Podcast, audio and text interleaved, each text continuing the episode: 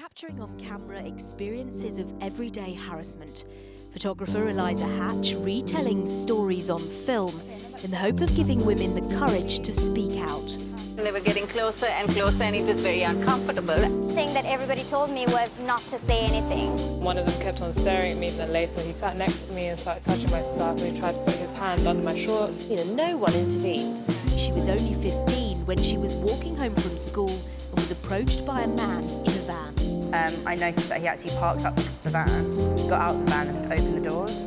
Uh, the conductor tapped my ass. And they carried on following me. His hand was going up my skirt, and I, my body somehow froze, and I was in full-blown panic mode. Cheer up, love, a phrase sometimes shouted at women on the street.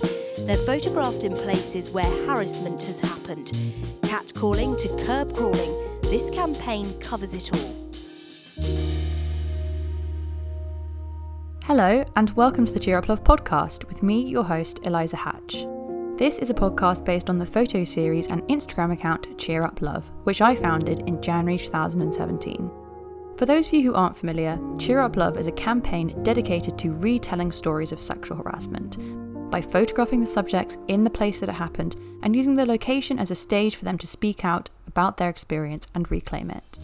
In this podcast, I'll be interviewing a number of artists, activists, and creatives about their work and discussing your submitted stories of sexual harassment, with the aim of dismantling myths and challenging some of the things that are normalised in our day to day lives.